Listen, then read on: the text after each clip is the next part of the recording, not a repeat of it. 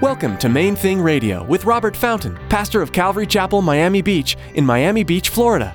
Join us as Robert teaches through God's Word.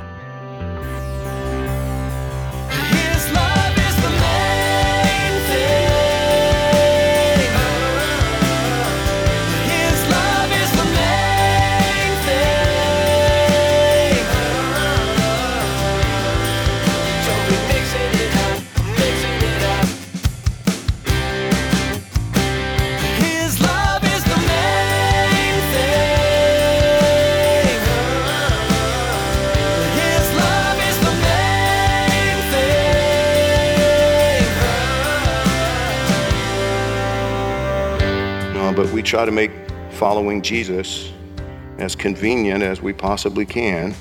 We think we can live our lives, build our little kingdom, sleep in our comfortable beds, and just add Jesus into our personal plans wherever it fits conveniently to have him included.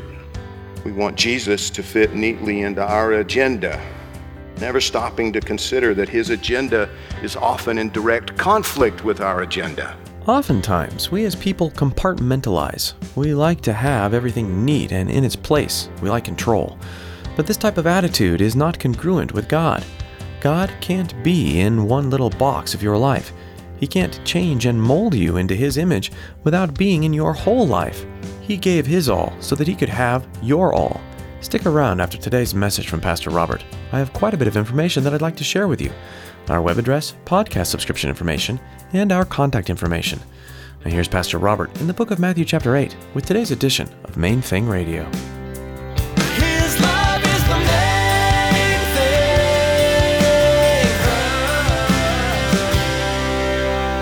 I joked about it recently with a, you know, because I taught a class at Youth with a Mission on leading through crisis. And I said, you know, we have to define what's a crisis, right?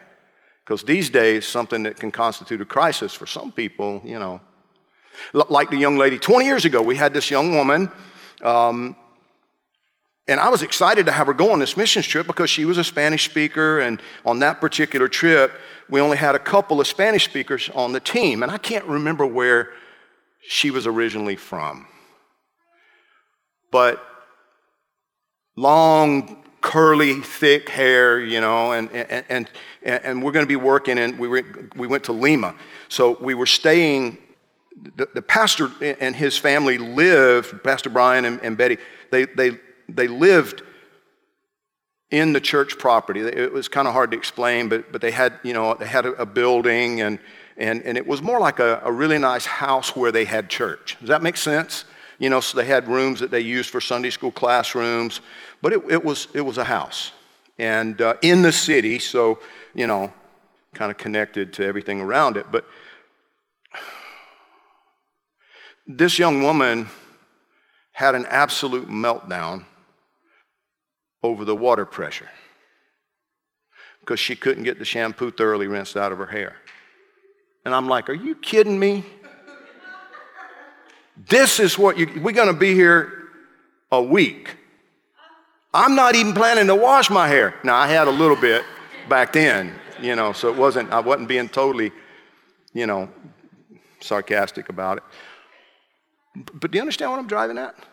I, I think, I think this guy, when Jesus said, you know, foxes, birds, but I don't know where we're going to sleep tonight. I think this guy said, you know what? I got a nice, comfortable bed at home.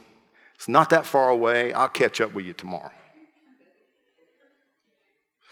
More convenient. It just makes sense. I mean, why am I going to sleep out in the open when I got a comfortable bed that's a half a day's walk? I, am I'll just I'll go home and eat a good meal and get a good night's sleep, and then I'll be back tomorrow to hear what you got to say.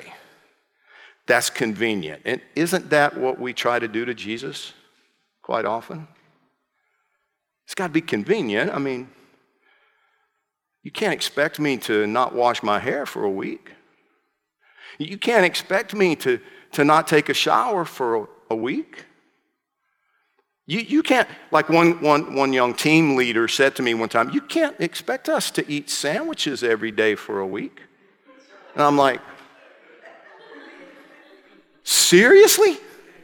You're missionaries and you're telling me you can't eat sandwiches for a. No, but we try to make following Jesus as convenient as we possibly can. We think we can live our lives, build our little kingdom, sleep in our comfortable beds, and just add Jesus into our personal plans wherever it fits conveniently to have him included. We want Jesus to fit neatly into our agenda, never stopping to consider that his agenda is often in direct conflict with our agenda. Now, this second man Matthew tells us about, I, I, think he must have wrestled with that realization pretty quickly. Matthew refers to this one as another of his disciples, and, and he, he definitely gets taken to school at this point. Another of his disciples, verse 21, another of his disciples said to him, Lord, let me first go and bury my father. But Jesus said to him, Follow me, and let the dead bury their own dead.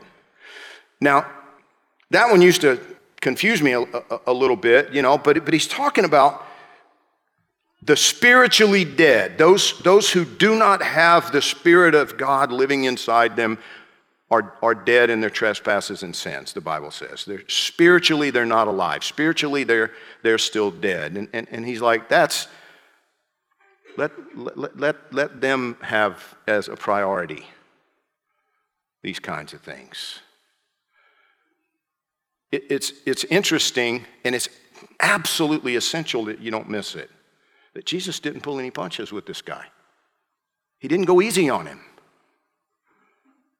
You know, the, the, the Christian thing to do, we think, is be compassionate, go easy, you know, right? Go easy on. It's like, come on, Jesus.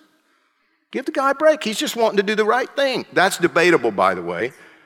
Because the one thing that almost every Bible scholar agrees on is that his father wasn't dead. That what he was communicating is, I got to, I mean, believing the best of the man. Listen, I, my dad needs my help, so I need to stay with him for now. Believing the worst, he's like, listen, I got to wait till daddy dies so I can get my money. I, he'll cut me out of the will, you know. He'll exclude me from the inheritance if, if I leave now. Either way, either way, no matter what, what Jesus says, it's a hard one to chew up and swallow. Because in effect, what Jesus says is no. No.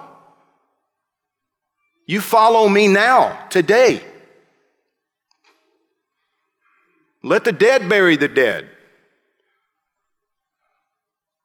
You see what I mean? I mean, we need to, it, it, sometimes we make up a Jesus that we like better than the one that's in the Bible. And he's this soft, easy going, oh, oh, honey. Absolutely, you need to go take care of your daddy. That's not what he said. No bones about it. Follow me and let the dead bury their own dead. That's harsh right? Straightforward. We have to grapple with this. We need to get to know Jesus. You know, I've told you guys a story about, you know, many, many years ago, 30 years ago, I had, as required reading, there, there was this book that just rocked my world. I'm like, everything I thought I knew about God was being called into question. You know, his, his nature, his character. It's like, oh, this is making me crazy. And the Lord spoke to my heart in the middle of it and said, I haven't changed. I haven't changed one bit. You're, you're having to actually think about who I am and consider what I'm like. And you've had these ideas that you've grown up with, not all of which are accurate. You understand that? You have some ideas. There are things you think you know about Jesus that one day you're going to find out you were wrong. By the way, by the way, man, it's so important to know that because it'll keep you humble in your dealings with other people. Some of the stuff I read on the internet, some of the stuff that I hear coming out of people's mouths, You know, they're absolutely convinced about their particular theological position, their particular doctrine. And they ridicule other Christians who believe something different. Be careful. Or, or people that, you know, they, they, they think they have the gift of prophecy, and so they, they share prophecy, and they're absolutely convinced that they're speaking for God. Be careful. Be careful. Because you ain't Jesus. You're just you. And I don't care how long you've been following him or how intimate your relationship with him is or how full of the Holy Spirit you are.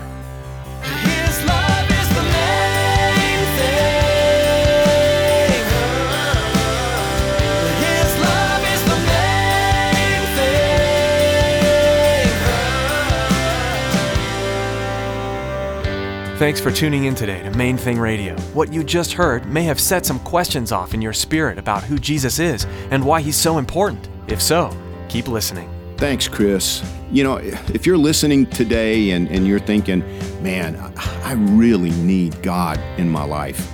You know, I, I've wandered away, or, or maybe, maybe you're just searching. It's the first time you're really getting serious uh, about having a relationship with God. And, you know, I remember when I felt that way, and, and to be honest, I, I, I felt really kind of exasperated and crummy and, and like it was probably impossible. Well, it's not impossible. The Bible says that God loves you so much right where you are. He understands that we're messed up. He Bible tells us. I mean, he knows we're human. He knows that we're flawed.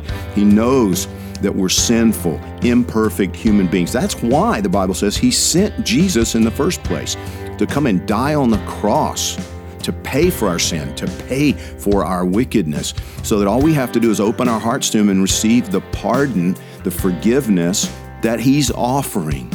He wants a relationship with you. I'd love to give you more information about that. Listen, I'd love to pray with you about that, even if electronically. Just go to our website, mainthingradio.com. There's all kinds of info on the website uh, about how to begin that relationship with Jesus, how, how to begin that that uh, personal relationship with God, how to study the Bible. We can give you all kinds of information about that if you'll just reach out to us and let us know that you need it. Thanks, Pastor Robert. That website again is mainthingradio.com.